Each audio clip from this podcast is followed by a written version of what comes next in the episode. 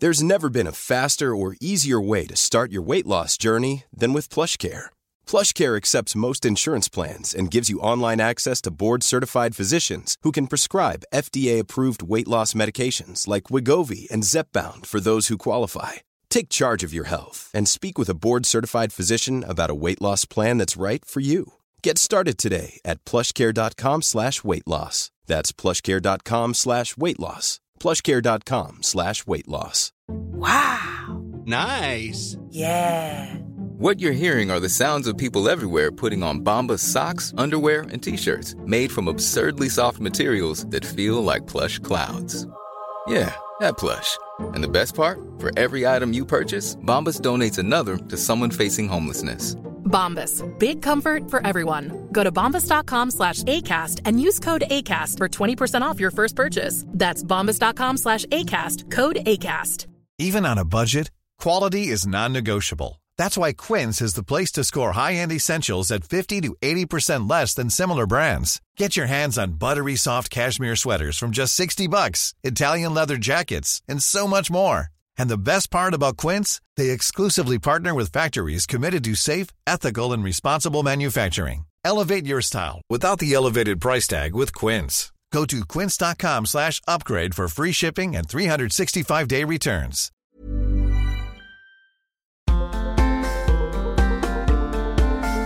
Where's everybody going? What a day this is. Bari Weiss leaves the New York Times. Andrew Sullivan has left uh, New York Magazine. These are two biggies. Matt Taibbi of the um, of Rolling Stone magazine's doing his own thing. Something's happening, man. They've had just about enough. There's been revolution. It's like the 1979 Iranian Revolution, where students took over the country. Essentially, it's this time there's no Ayatollah Khomeini. It's just uh, you know radical progressivism, Marxism, whatever is the is the figurehead. But it's a religious uh, revolution. There's no doubt about that. It's happening at these newspapers where the staff, the reporters, the, the line employees essentially have taken over and uh, toppled the editors and cast them asunder. And some of the people with level heads in these places who uh, who you know went into journalism for journalism reasons, not uh, advocacy and activist reasons, have said, "I'm freaking out of here." They're looking at the landscape and saying, "I'll just put out a newsletter. I'll do my own podcast, and I'll I'll just make my money there." It's just not worth it. And I have been, I've had the same thing where I've written columns and had my own coworker in years past. My own coworkers attack me for my columns on social media. These are working reporters it's not something that's really allowed. It's it's a church and state thing. You don't, as a working reporter, first of all, you don't attack anybody in your own newspaper. But uh, those of us who wrote off of the who wrote opinion pieces, co- uh, columns, and and op eds, etc., to have reporters go after you for, for, the content you're putting out, the name of the paper. Now, I, I, I never once ever called out a reporter or a colleague on social media but it was always just one way beatings and beatings and angry meetings about um, the stuff I was writing or tweeting, etc. This is just, these are things that happen more and more. It's just changed. When Columbia Journalism or BU churns out a J school student, they're not expecting to be working. A lot of them, I, I'm I'm blessed that I work with some great reporters. A lot of them aren't expecting to be covering sewer commission meetings. They don't want to do that. They want to be superstars. They want to uh, in, in join in a mission in a battle that is more grand and and big and something more worthy of their specialness because they do feel they're special. There's no doubt about that. Their self esteems are intact. And so they want to be on a, it's almost always, they want to be part of a big progressive cause.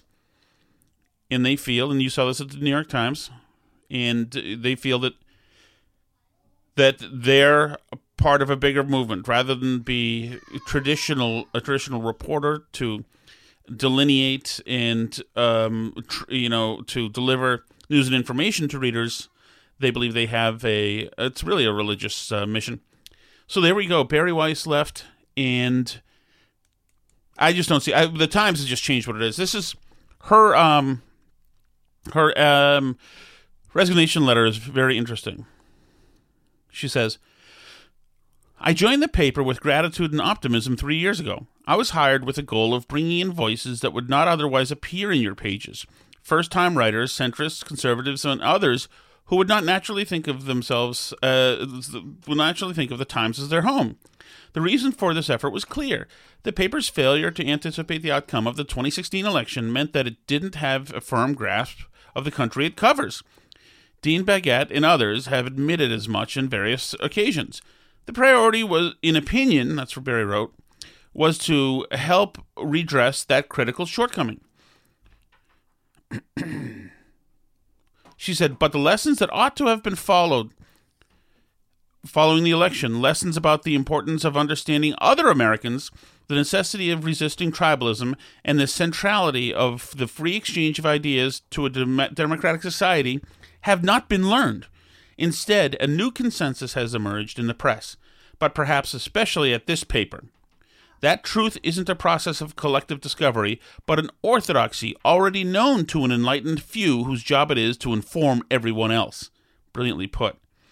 That process, the journalism at the Times, isn't a process of collective discovery, but an orthodoxy already known to an enlightened few, Columbia Journalism, whose job is to inform everyone else. She goes on to say Twitter is not in the masthead of the New York Times, but Twitter has become its ultimate editor. As the ethics and mores of that platform have become those of the paper, the paper itself has increasingly become a kind of performance space. Stories are chosen and told in a way to satisfy the narrowest of audiences, rather than to allow a curious public to read about the world and then draw their own conclusions. I was always taught that journalists were charged with writing the first rough draft of history. Now, history itself is one more ephemeral thing molded to fit the needs of a predetermined narrative. Talking about being, uh, you know, targeted by her own coworkers, she goes on, My own forays into wrong think have made me the subject of constant bullying by colleagues who disagree with my views. They have called me a Nazi, been there, and a racist, been there. I have learned to brush off comments about how I'm writing about the Jews again, end quote. Several colleagues perceived to be friendly with me were badgered by coworkers. My work and my character are openly demeaned on company wide Slack channels where masthead editors regularly weigh in. There was, sorry, my son, you know, two year old yelling at me from the next door. There's nothing I can do. There were some coworkers. There, some coworkers insist I need to be rooted out if this company is to be a truly quote, quote inclusive one, while others post axe emojis next to my name. Still, other New York Times employees publicly smear me as a liar and a bigot on Twitter with no fear that harassing me will be met with the appropriate action. They never are. There are terms for all of this unlawful discrimination, hostile work environment, and constructive discharge. I'm no legal expert, but I know that this is wrong. I do not understand how you have allowed this kind. She's writing to Pinch Sulzberger, the owner, uh, publisher of the Times. I do not understand how you have allowed this kind of behavior to go on inside your company in full view of the paper's entire staff and the public. And I certainly can't square how you and other Times leaders have stood by while simultaneously p- praising me in private for my courage. Showing up for work as a centrist at an American newspaper should not require bravery. Part of me wishes I could say that my experience was unique, but the truth is that intellectual curiosity, let alone let alone risk taking, is now a liability at the Times. Why edit something challenging? Why edit something challenging to our readers, or write something bold only to go through the numbing process of making it ideologically kosher, when we can assure ourselves of job security and clicks by publishing our four thousandth op-ed arguing that Donald Trump is a unique danger to the country and the world? And so self censorship has become the norm. What rules remain at the Times are applied with extreme selectivity. If a person's ideology is in keeping with the new, with the new orthodoxy, they and their work remain unscrutinized. Everyone else lives in fear of the digital thunderdome. Online venom is excused so long as it is directed at the proper targets. Op eds that would have easily been published just two years ago would now get an editor or a writer in serious trouble, if not fired. If a piece is perceived as likely to inspire backlash internally or in social media, the editor or writer avoids pitching it. If she feels strongly enough to suggest it, she is quickly steered to safer ground. And if every now and then she succeeds in getting a piece published that does not explicitly promote progressive causes, it happens only after every line is carefully massaged, negotiated, and caveated. It took the paper two days and two jobs to say that the Tom Cotton op ed, quote, fell short of our standards.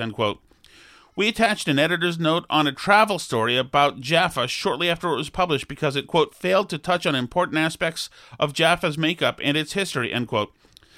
But there is still none appended to Cheryl Strayed's fawning interview with the writer Alice Walker, a proud anti Semite who believes in lizard Illuminati. The paper of record is now uh, the paper of record is, more and more, the record of those living in a distant galaxy, one whose concerns are profoundly removed from the lives of most people. Ain't that the truth? This is a galaxy in which, to choose just a few recent examples, the Soviet space program, program is lauded for its, quote, diversity.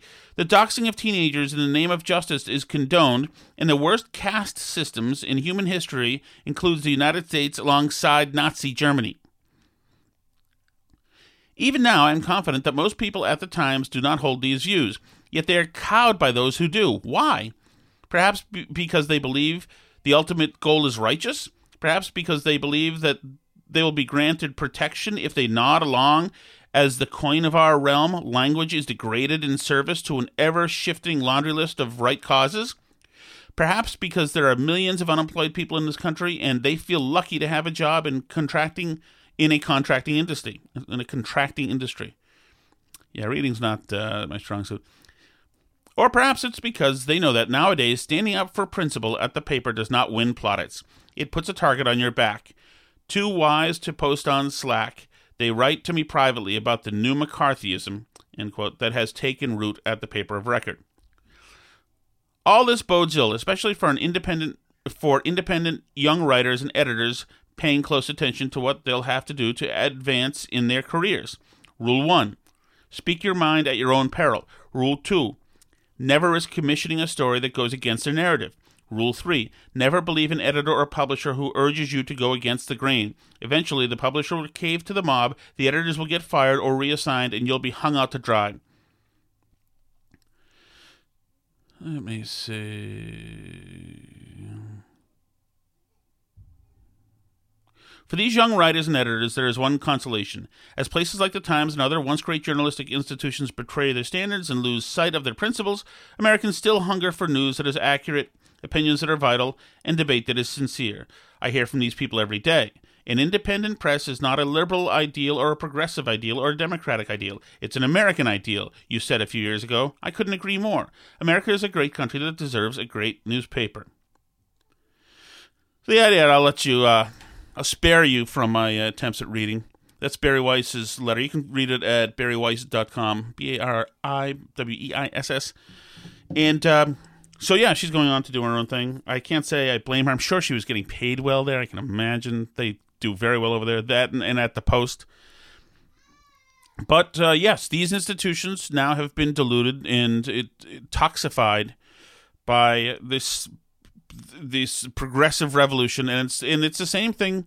You know, I got in a I guess a spat. I don't know. I was I was criticizing Plymouth Plantation for now changing their name. It's not Plymouth Plantation anymore. It's Plymouth. What is it now? Where is that, Tom? What is it? It's Plymouth. This is on my Twitter. Where am I?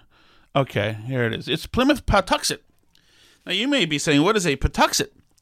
A Patuxet uh, is not really a thing. A Patuxet uh, as uh, as an inanimate object like a plantation. I guess it's an animate object since it's a living uh, plant. But Patux, Patuxet is the Indian tribe that uh, was living in the area when the Pilgrims came to Plymouth, and uh, they helped them out, and they were all dead by 1622 through disease. But now Plymouth, they've decided to rebrand themselves. No longer plantation. Plantation also is a very unsafe word, and it reminds people of slave plantations, even though the, the very definition of plantation is a, an early colonial village. They're absolutely safe by definition, completely. and there's no reason to do it. The state of Rhode Island also took pro- plantation out of their name, which was moronic. and so I said these things were silly, and the, the, the Plymouth Patuxet folks said, "Hey, why didn't you read our entire press release on this whole thing?" And so I did read the entire pre- press release on the whole thing, and I read a bunch of their press releases, and it talks about their mission after 400 years, um, and uh, you know, and they've changed, and. Uh, so one of the the new things um, on why they're changing their names, reflecting it, says, as our nation faces a pandemic, an economic crisis, a reckoning with racial injustice, and a highly charged election year, there is no doubt we have reached an inflection point in our history, one that raises necessary and at times painful discussions. But especially in these times, this is what museums are called to do. Really? I don't think that's what anybody's called to do. Just show how the pilgrims grew the corn uh, how the blacksmiths worked and how the people who made cheese made cheese and how the people who made wagon wheels made wagon wheels. And certainly the uh, Indians are part of that. The Native Americans or whatever the whatever the accepted term is now are part of that. But it was Plymouth Plantation was how and was reenactors there. It was how the, the early arrivals survived and what they did day to day and you were you could ask them because they're all in character well how do you cook food? What is have you noticed cranberry bogs yet? And you, you it's you it's an interactive experience to see how those people lived. It's not anymore. Now and they're pretty plain about it and it's probably a good business decision because you find somebody in cambridge massachusetts they want to they don't want to learn about the pilgrims the evil white colonists who who colonialists who enslaved the world and, and made the world terrible and to this day, you know, we're still reacting from it. That's why people are uh, putting large texts of uh, political slogans in front of Trump Tower. No, they don't want to learn about the pilgrims. Those are not the kind. No, no, no. Throw the word Patuxet in there. Now, now it gets interesting. Now it's good people who the bad, mean Europeans uh, oppressed and genocided. That the folks from Cambridge. That's a little more uh, something that they're willing to consume and head down there. So it's probably a good idea. But when I went down there, I went down there last time I was there was 1980. And back then it used to be about pilgrims in Plymouth Plantation. But that's not their thing anymore, and I guess that's fine. It is too bad that that the Plymouth Plantation is now the Plymouth Social Justice Center and Re-Education Progressive Academy. But that's what they are now and that's what a lot of these other uh, other uh, people are doing. All the social corporate conscience stuff, as as if Nike has to now pretend as a corporate conscience by writing checks to Colin Kaepernick for millions of dollars a year while having stores in China where I don't think black people can are allowed to go in because they have Jim Crow laws in China or their own version of it. But that is that. On the good side, I got to talk to a, a good guy named Rob Eno, and he he worked up in Massachusetts. He ran something called the Red Mass Group, was which is Massachusetts. It was a really good uh, conservative um, blog website. And they were really powerful at one time in this state, which is a very blue state. And then Rob, he always did a little bit of radio here and there, and um, and then he joined Conservative Review, which was the home of um, Mark Levin and some other conservatives. They were uh, out of D.C. or one of the states down there and now those guys uh, either were bought by or merged with the Blaze, which is Glenn Beck's uh, project, and the Blaze includes now all of those people, including Steve Crowder, and um, and like I said, uh, Mark Levin and Rob you know, is the media critic for for them. He's a Lowell guy. Actually, used to he used to play basketball. I think against Lowell, uh, Corey Lewandowski when they were uh, coming up in Lowell. He is a loyal guy. He's a good guy, a guy who's uh, you should follow him on Twitter because he's big into traveling into counties and meeting people and doing things. He's one of these guys who's got a real lust for life, and uh, he's a learned fellow. I learned a lot about him today that I never knew, and I've known him for over ten years. So there we go. Spend a little time. Don't be afraid to visit Plymouth Patuxet. Uh, it uh, when you have some free time and the world opens up again. But more importantly, visit my friend Rob Eno's work over at The Blaze. Happy, happy, and thrilled to be talking to my old friend and brother in arms of a perennial losing uh, political struggle in Massachusetts. Rob Eno, he is the Blaze TV media uh, critic and um, a Renaissance man and world traveler as well. Rob, nice to talk to you again. Hey, nice to be talking to the senior editor of my hometown newspaper, the Lowell Sun. Hey, by the way, Rob, if you're making your way up to Massachusetts again and um, you think that perhaps you'd like to go check out where the Pilgrims, um, you know, made a big uh, made a big splash, it's it's not really there anymore. It Plymouth Plantation is gone, Rob. It's now Plymouth Patuxet. So, what is a Patuxet? Well, it's not really a thing. It's a proper noun. That was the group of Indians that uh, who died out in 1622 but the folks at Plymouth Plantation have gotten rid of the word plantation, as has Rhode Island, because, Rob, as you and I might have thought, plantation, which is in the Merriam Webster dictionary as a settlement in a new country or region, is now a racial slur. Welcome to 2020. Yes, because plantation obviously means place where you put black people to, you know, farm things. And it doesn't mean anything else that it's always meant. It obviously just means means that type of thing. So, it, which is going to get me canceled. Thank you. Um, yes. i have been trying hard not to get canceled, but it's going to be the Tom Shattuck podcast that finally gets me canceled. Can you imagine though? and I understand we've been living with political correctness our whole lives. We know how this thing works, and it's about changing language and this and that. But can you imagine living in Rhode Island and having your governor, through executive order, just take out plantation from the name of your state for no for for a historically ignorant reason? it's not just that we're doing things, it's just that we're doing things for stupid reasons, Rob, and it seems unstoppable this year. I mean, I'm, I'm going to play devil's advocate. I would bet that 95% of the people in Rhode Island didn't know that plantations was part of their name, but it's still ridiculous. Um, and it's still idiotic. It, it means absolutely, it means nothing. That's the thing is it's, it's, it's made to make you feel better. It means nothing. This, this political correctness stuff's been going on forever, right? Especially in Massachusetts, where um, in my former state we were at the forefront of it. I mean, in 1993 or 1994, the UMass Lowell, formerly U Lowell Chiefs, had their name changed to the Riverhawks, which is a bird that doesn't exist. um, but you know, I, I wanted like the UMass Lowell Raging Rapids or something that actually exists. I remember at the time the Connector, which is the student newspaper at UMass Lowell. I don't know if it's still around. But the Connector ran a an op-ed um, cartoon that basically took the Chiefs, but took off the headdress and put on a chef's hat and said, "Why don't we just drop one letter and call them the chefs?" Oh. it's so interesting because Chief is in Sachem. These are all these are all um, these are all positions of distinction. These are all in honor. Yes, in honor. And when these teams were named, it started in the 1860s.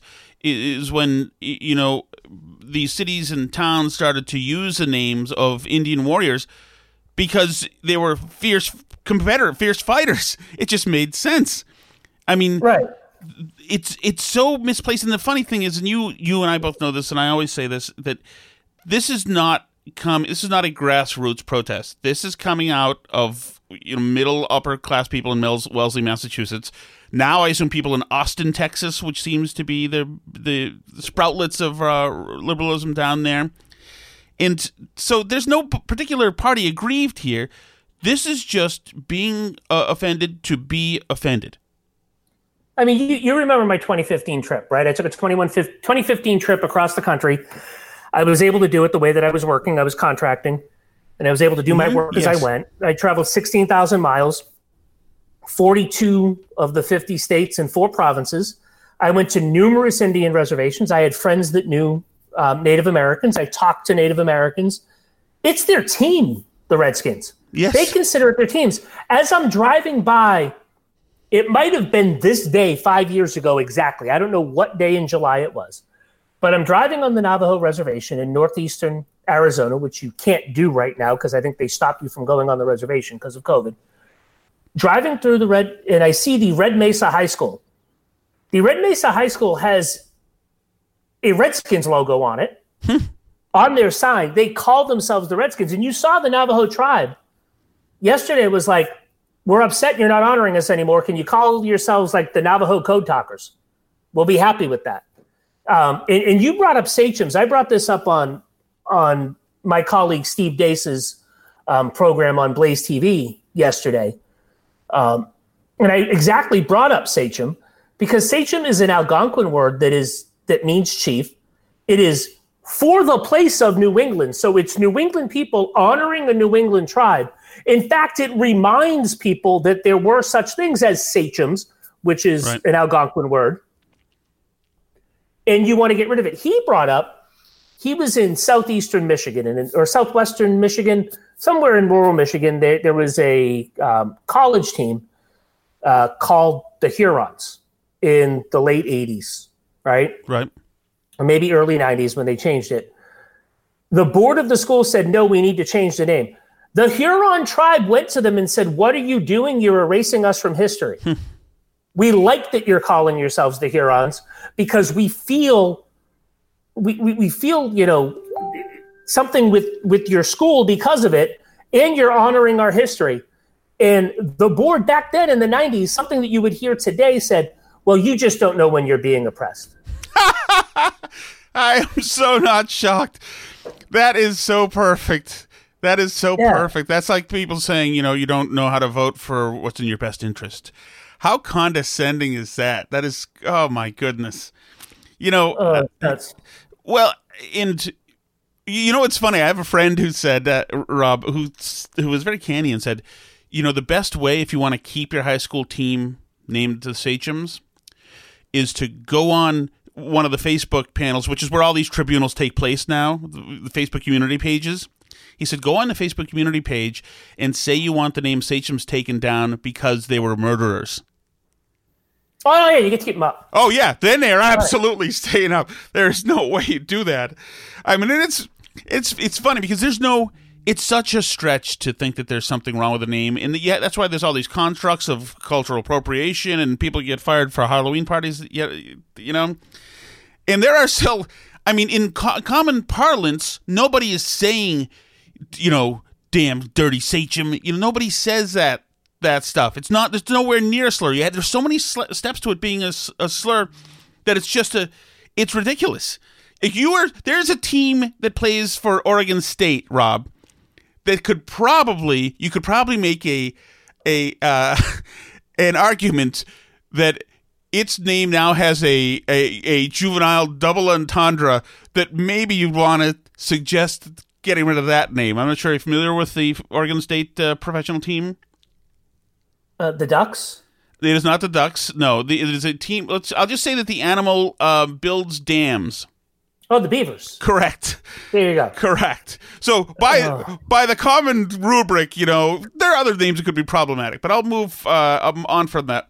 Another thing that's happening now, and you're one of these guys, Robin. I envy you and love you, and and um, obviously um, I've been sending my resume to you for the past fifteen years um, because you're with you're with a, a new media organ- organization, the Blaze, um, that gets to do things like have conversations without really limitations, um, open forums, you know, scary things like that. And today you had Bari Weiss, who was one of the better thinkers of the New York Times on the New York Times editorial pages, leaving. Matt Taibbi, I think, is leaving to do his own his own thing. From the Rolling Stone, yeah. Right. And he's also he's a true believer progressive, but he's just said something's going on here that's toxic in the cancer. And he's been doing that. He's been doing that for the entirety of the Donald Trump presidency. Um, he's one of the only people on the left that's like, you know, maybe this Mueller stuff isn't all that it's cracked up to be. Mm-hmm. Um, you know, you get people like um, Alex Berenson, who no longer works for the New York Times, who's like, you know, when they all say one thing and they don't allow a difference of thought, maybe we should like really look at the actual data and real things. Yeah, but the Bari Weiss thing was just, I mean, she is a, she's Jewish. Mm-hmm. Yeah, probably a Zionist. I mean, that that that's fine. Mm-hmm. There are a mm-hmm. lot of Jewish people that are. There's nothing wrong with that. She's a centrist. I mean, like she's a radical centrist. There's not many radical centrists in the world, but she's a radical centrist. She doesn't write with the exact, you know, left wing party line at the New York Times. And she describes people putting axes next to her name in emojis when they talk about it in their their their you know company wide messaging system, whatever it is. She she talks about people being openly hostile to her views um, and being just unprofessional, including editors, um, section editors at the New York Times. Um, you know, there there there is no more openness of ideas. Um, you know, James Pindell, right? James Pindell, the Boston Globe, good, very good writer, very good political writer. Um, Facebook friends with him in public forums, so I can I can say this. He's been talking a lot about the stuff that's going on in China, right? In, in July first, they changed the Chinese laws, and the people of Hong Kong lost a bunch of freedoms. Yep. And I was like, you know, that's happening here with cancel culture. And he said, well, there's a distinction because it's the it's the government and it's not it is the government in China and it's not the government in the United States. Well, if you remember your history, it wasn't the government in Germany that starting that started to put through Hitler's biggest programs and biggest hurting things. It was the brown shirts, which were a party organization. Before Hitler really even came to full power, the brown shirts were going around doing hmm. Dictatorial and totalitarian things.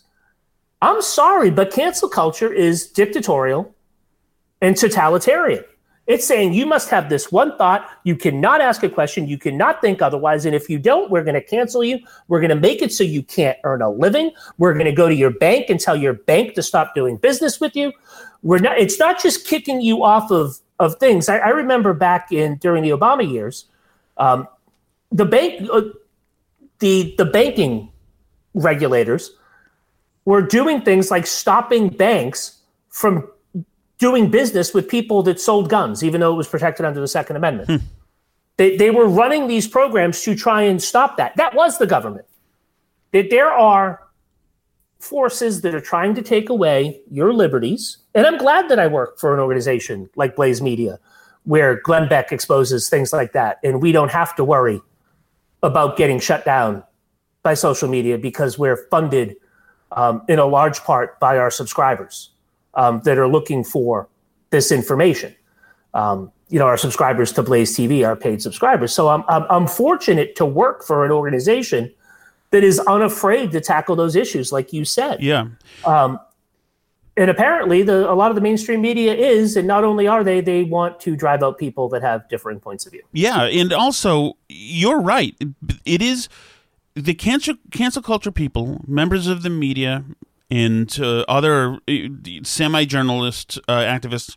They're fully enfranchised with power with the power structure in this country.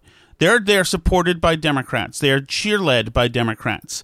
You know, AOC and her pals. It's not just them, but certainly, you know, they were happy. The the Occupy Wall Street uh, movement was almost fully sanctioned by the Democratic establishment in the country. Liz Warren bragged about it.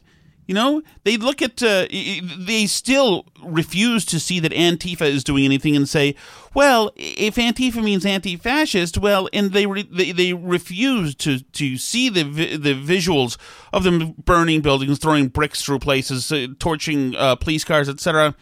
But yes, they're fully enfranchised. Whereas they consider the equivalent, you know, to to our talking about Antifa to be the the evil skinheads, whatever. The skin, skinheads are totally disenfranchised. They have no allies in government. They have no power center that's uh, you know that that can be legislated and codified uh, at all. So, but what's happening in the left here? You're right. The cancel culture by calling advertisers, which is I'm sure Beck has been in the receiving end of. Um, that is just part of their cancel culture. They've got that down. They do what they did it to the WEEI in Boston, the, the morning sports show. They essentially stripped that the biggest talk station in New England. They is do they essentially just burned it because they could. They they called advertisers and they they intimidated the, the hell out of the CEO who wants no trouble, and of course they're affiliated with the Red Sox who really wants no trouble. And it, it is a real pernicious thing that's happening here, and there's no end to it. They're this year more than ever. They're just supercharged. Yeah, it, it's it's amazing, and it's been going on forever. Um, it's reaching a zenith. Um, I think because people are stuck at home with nothing better to do but complain about things.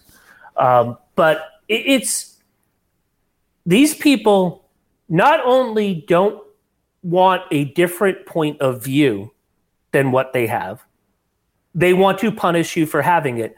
And it it goes across all things, right? Like let, let's talk about this mask mandate thing. I want something to work to stop COVID 19, right? Right. I want something to work. I've got a chemical engineering degree from UMass Lowell. I understand separation science. I understand that if you can see through your cloth mask, you can see in the holes, the micron sized particles can go right through it that carry COVID. And if it floats in the air, like scientists are now saying, your cloth mask is really doing not much to stop it. But if you say that and you show all of the science, right, from before 2020 that shows that cloth masks are pretty ineffective and have been said you shouldn't use them to stop uh, the transmission of respiratory diseases, you're a mask truther. you're um, you're somebody that wants everybody to die, including old people. Um, even though I didn't like governors up in the Northeast where you are send old people into or send sick people into old people nursing homes to kill them. That's barely um, fifty thousand, Rob. That's barely fifty thousand. Anecdotes, right? It's an anecdote, but I'm not. I'm not saying this when I say these things because I want to stop people from wearing masks and have them go kill people. I want people to have the information that before 2020 the entirety of the scientific community said that masks don't work for respiratory, that cloth masks, homemade cloth masks, don't work for respiratory illnesses. But that means that I want everybody to die. I mean, what changed in three months, right? I mean, what changed in three months? I kind of want to get, and I've thought about it, I kind of want to get a, um, a headband and just print on it this is technically covering my face and just wear that as a face covering. But well, I mean, I want them to work. I, I found some medical masks and I use medical masks because I think that medical masks, you know, have somewhat of an ability to help stop transmission if I happen to have it.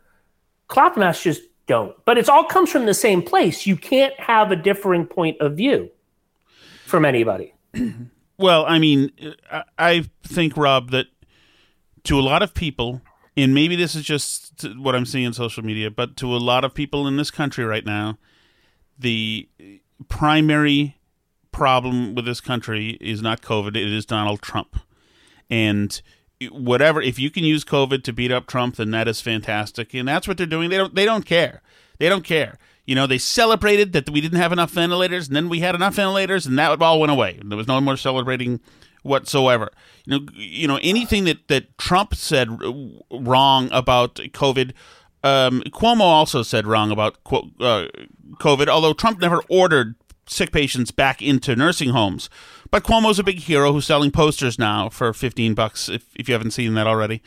Um, oh, lovely. He's selling posters that shows his victory of success over COVID Mountain, and it, it lauds him. And there's no, oddly enough, they left out the nursing home casualties. But 1,600, Mario Cuomo, Phil Murphy, and Charlie Baker. Um, Andrew. Mario was Mar, Mar, Mario was the smart Cuomo. one. Mario's God rest his soul. Yes. Andrew Cuomo, Charlie Baker, and Phil Murphy in New Jersey.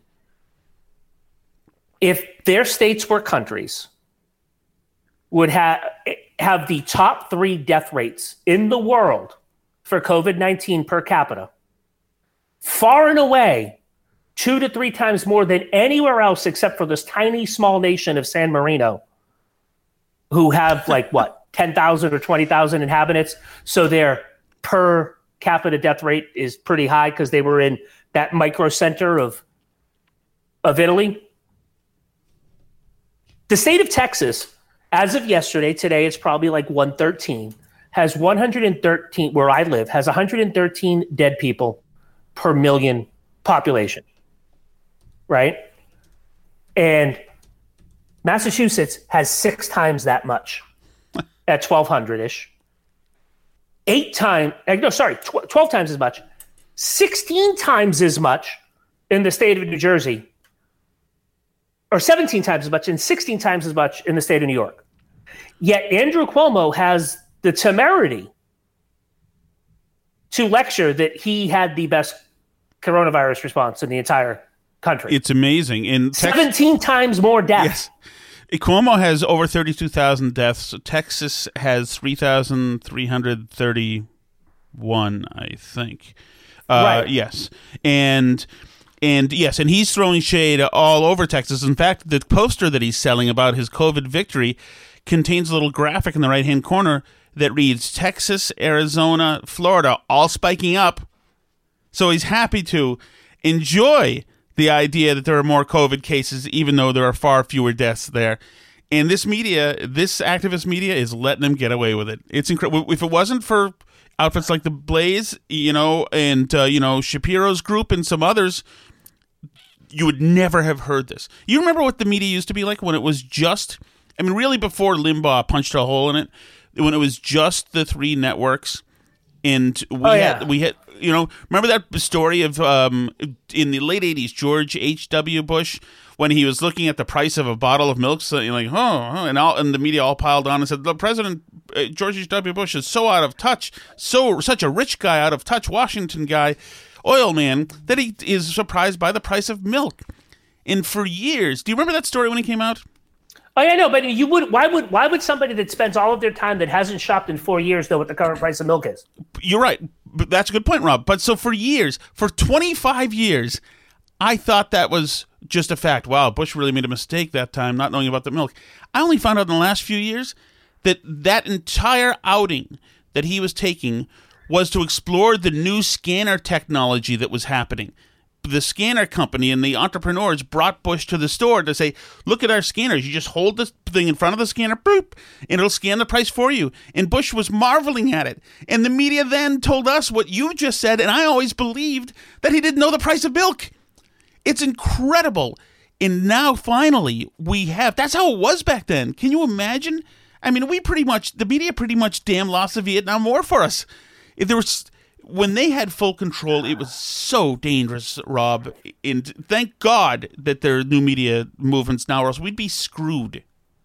Right, and it's it's it's gatekeeper stuff, right? They want to be the gatekeepers of information, and when they're not the gatekeepers of information, our friend Brian Stelter, he's actually not our friend, but Brian Stelter over at CNN, their media critic, gets all upset about it. That they're absolutely apoplectic that somebody may have a competing point of view and may show facts to back up that competing point of view. I mean, it, it goes back to to the Ukrainian involvement um, in in uh, Donald Trump's uh, election. It goes back to, you know, we we had a whole series on how the Ukraine was under their their former government was conspiring with the Clinton campaign to help not elect Donald Trump with like actual proof, right? I mean, people went to jail for stuff. They got off on a technicality because they weren't basically read their Miranda rights, but they went to jail for these things, right? But that was a conspiracy theory. It was unfounded because it wasn't what. Look, look at Mark Levin, who's also on Blaze TV, one of our hosts. Um, in 2016 or 2017, early in 2017, when we found out about the wiretaps, at, not the wiretaps at Trump Tower, but the surveillance of people at Trump Tower, um, that was all reported in the mainstream media. Mark Levin took all of those mainstream media reports, put them together, said that there was surveillance because the mainstream media said there was surveillance. Um, Donald Trump got a hold of it. He brought the whole they were spying on me thing. We go for three years with the media saying that Donald Trump was crazy, the government didn't spy on him, all of these things, to find out that yes, in fact, the government spied on them. And then their then their thing came. Well, if he wasn't doing anything wrong, why was he upset about them spying on him? Right. The former, the Barack Obama administration spied on a political opponent. And it wasn't the first time, right? They did it to congressmen, mm-hmm. they did it to Theresa May, they did it to a bunch of people, or, Yep. or Angela Merkel, not Theresa May. They did it to a bunch of people, right? Yep. Which is which is horrifying from a republic or democracy, small r, small d perspective. Mhm. But it was the evil people like Mark Levin and Glenn Beck and others of that ilk that brought um, disrepute and um, were conspiracy theorists for even daring to ask that. It's like it's like people thought it was a conspiracy theorist to say that the government was grabbing your metadata on your phone until Edward Snowden said that it was happening. These things are conspiracy theories until they're actually proven to be true. You're absolutely right about that. And even when they are proven to be true, when politicians and this uh, psychotic media uh, when they decide to, they're happy to whitewash it right out of right out of memory.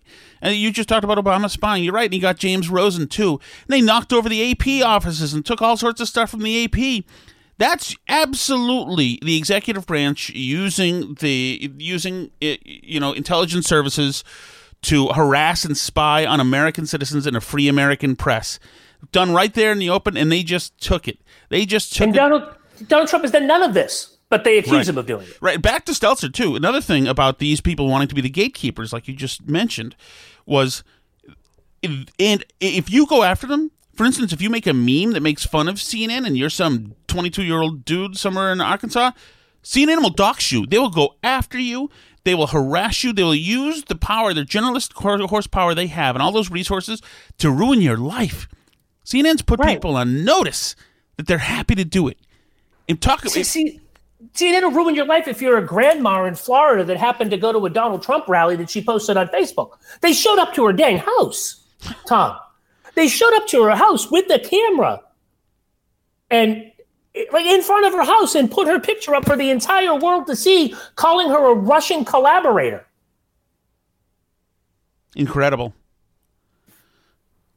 Yeah. Incredible. It's- I mean, can you imagine? By the way, like after um, the, the shooting in Florida, what was the name of the school?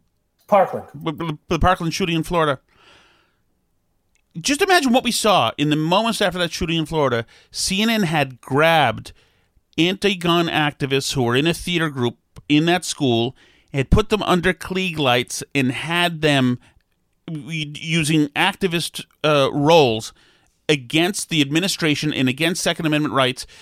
Seconds after, we were told, minutes after, these kids survived a shooting. They're under the lights. They're being exposed and being made famous because CNN needs them as part as as apparatchiks to make sure they can it, t- essentially take a political uh, shot at at Trump. That's child abuse. That's crazy. It's psychotic to think that that would happen. Why we actually, I actually interviewed a, a psychologist on this subject who, by the way, was, I found out very quickly, also a completely Trump hater. And I said, Isn't that crazy to do that to those kids? She said, Well, no, in some circumstances, it can be healthy for, for some person to find a, a practical cause to work through. And I was like, Are you kidding me? They just got there are there's police tape and chalk body outlines. They just got done with this thing, and they're up there. So uh, so it's not just CNN who was disgusting and ghoulish to use these kids, but it's the entire left who is just who has have become just un un uh you know uh, what am I, unhooked or whatever, uh, but just off the hook for this stuff. And I don't see it. I don't see it changing. If Trump loses, I don't see this energy going away. I see them using the Biden victory to codify limitations and regulations to shut you and me up. on speech. Oh, absolutely. It's um, you know, it, it's it's amazing. Um, you know, I was talking about with with Jay Severin's passing, um, brought back memories of the the the 2010 campaign and, and Scott Brown, and then what happened with all of the new, especially in Massachusetts. Massachusetts, um, the House of Representatives went from 16 Republicans to 32 to 34 Republicans um, in 2010 and, and a lot of that was because of the Citizens United stuff, right? That Right. said that you could actually that that that speech was actually protected, um, and you could band together and support a candidate because it's speech. But they they want to make. I mean, there, there's people on the left that want to make the thing that I do, working for a um, company that identifies itself as conservative, uh, to be paid political speech and be regulated. Because we have i mean we have a difference of opinion of the mainstream thought. I mean the media is no longer in, in is by and large i don't think it ever was but the media is no longer just a neutral arbiter of facts. There are some people that do it um, but cnn i think what makes cnn so bad with it right is that cnn likes to say that they are, Tom. CNN Yes. likes to say that they are the centrists, that they are the people that are just showing you the facts. Um, an apple, not a banana. Right. All that stupid Right. stuff, right? but you know, at least MSNBC is honest with it. Their ads have like lean forward. You know, they Right. they they buy into that they're an activist network. Fox has conservatives on. I mean, we there, there's when I wrote for something called the Conservative Review, there was no ifs ands or about or buts where my you know bias was coming from. Right. I'm I'm completely honest with my bias, um, and I think that that's what makes someone like CNN even more insidious I Agreed. because they're not honest about their bias and they viciously attack anybody that dare say that they aren't biased. Right, and they've got a they've got a history that that actually is fairly laudable at times. When you look at the first Gulf War coverage with Peter Arnett and Wolf Blitzer there, you know, while the while Baghdad's getting shelled, you know, it was the only game in town, and it was really good reporting. So, I mean, at its roots, there was some CNN had a healthy journalistic outfit at times. But but at this point, you know, even last week you had Don Lemon and and uh, Cuomo laughing about reports of spikes in crime in this country. You know, saying it's a you know it's not happening now. They're saying, oh, there's a spike in crime here. In some places in the country, the murder rate's up like three hundred percent. The murder Yeah. rate; those are real people. A lot of those are, most of those, I would say, are Black lives, which I think is a thing now. It's Yeah. remarkable what they spend time uh, supposedly uh, during news segments doing on that station.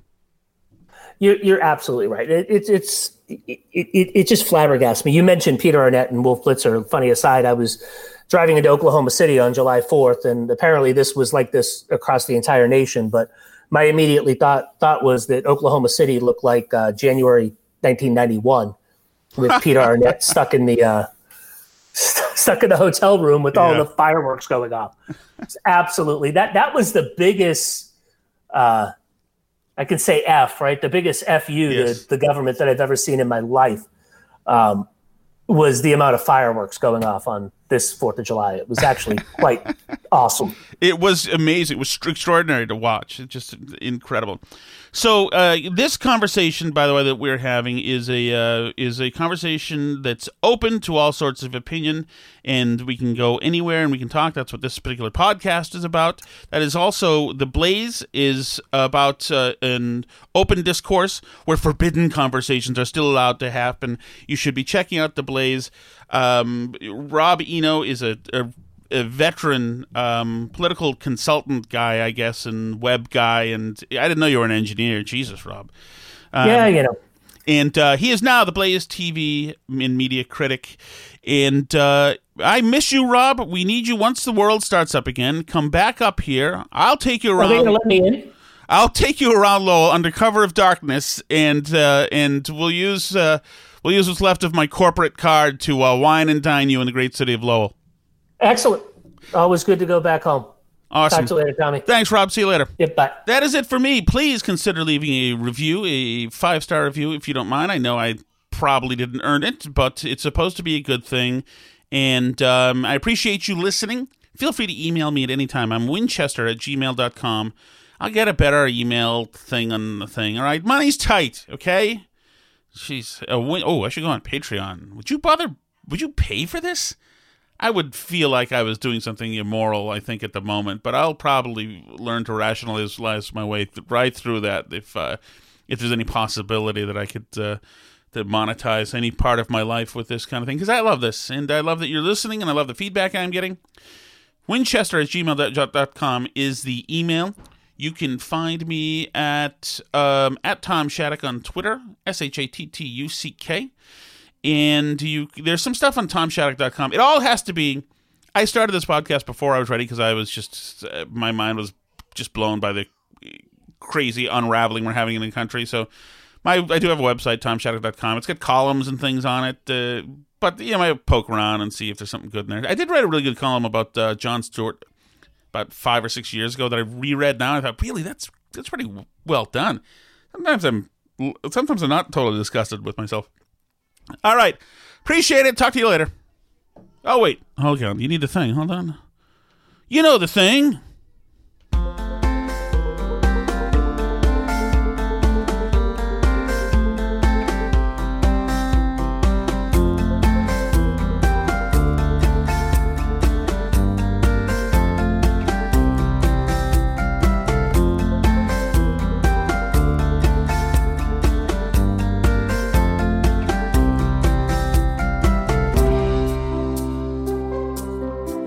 C'est la vie.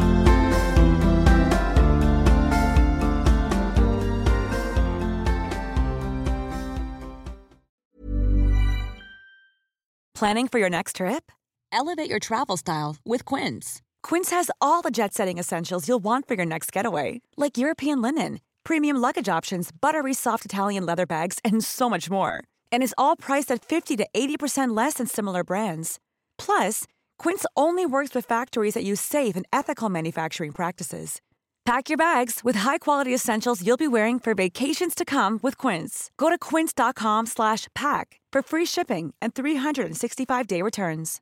Imagine the softest sheets you've ever felt. Now imagine them getting even softer over time. That's what you'll feel with Boll and Branch's organic cotton sheets. In a recent customer survey, 96% replied that Boll and Branch sheets get softer with every wash. Start getting your best night's sleep in these sheets that get softer and softer for years to come. Try their sheets with a 30-night guarantee. Plus, get 15% off your first order at bollandbranch.com. Code BUTTERY. Exclusions apply. See site for details.